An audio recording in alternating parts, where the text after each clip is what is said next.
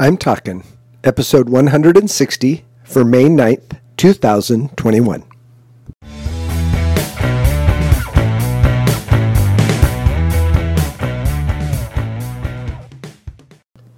This is Joel from the I'm Talking Microcast, where I share my thoughts on a topic that has piqued my interest this past week. This week, we're talking matriarch. It may not surprise you that I chose the word matriarch considering that today is actually Mother's Day. But I was looking up the word to see what it meant because oftentimes in like current day TV shows and things, the matriarch is kind of a dominant woman who just controls a family.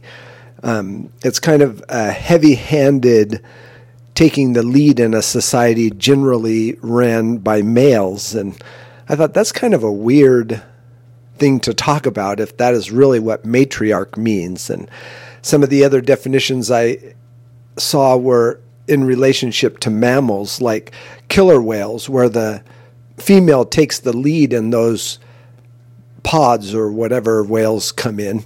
And then also you think of honeybees, where the queen bee is all that. She is the deal. Everything revolves around her. And I thought that's not really what I'm looking for either. And then I came across a definition that some ladies came up with that study these kinds of things. And they said it really has more to do with women taking a role in defining the next generation. And they took it a step further to say it's women who take it upon themselves or are given the responsibility in society to define what motherhood looks like, to define the conditions of motherhood, what what that should look like, and also to define and determine what raising the next generation of men and women, boys and girls, looks like. And I thought that's the definition that I really like. When I use that definition, that makes me think of the mothers in my life my own mom, my mother in law, my wife as the mother of my children, my daughter in law as the mother of my granddaughter.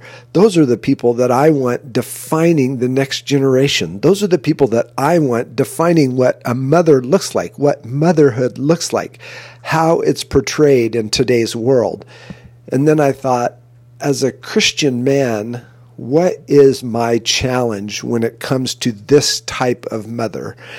And while it's not necessarily a challenge, it's something we as men, as Christian men, have to keep at the front of our minds.